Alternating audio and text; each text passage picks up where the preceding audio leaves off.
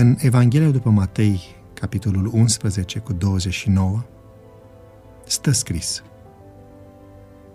Luați jugul meu asupra voastră și învățați de la mine, căci eu sunt blând și smerit cu inima și veți găsi o dignă pentru sufletele voastre. Imaginează-ți că ești într-o sală de concert. Încet, cortina se ridică. Orchestra interpretează piesa ta preferată. Simți cum îți tace inima ca să asculte. Sala e mută. La finalul piesei explodează în aplauze. Abia aștepți ca dirijorul mic de statură să se întoarcă ca să-i vezi fața. Se face tăcere, ca apoi sala să explodeze iar în aplauze și aclamații.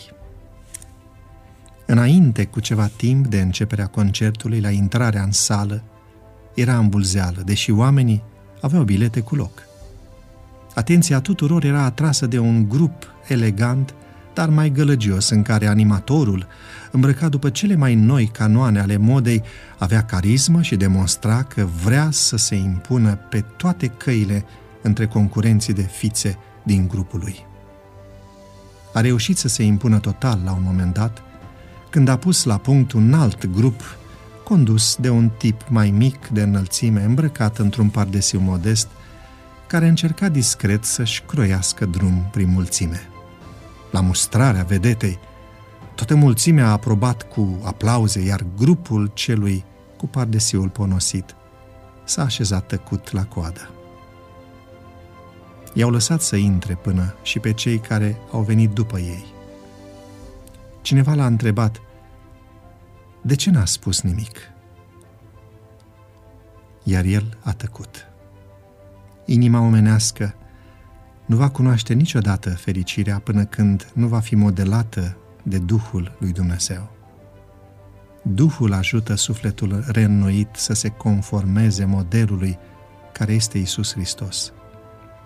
Prin influența sa, vrăjmășia împotriva lui Dumnezeu este schimbată în credință și iubire, iar mândria în umilință.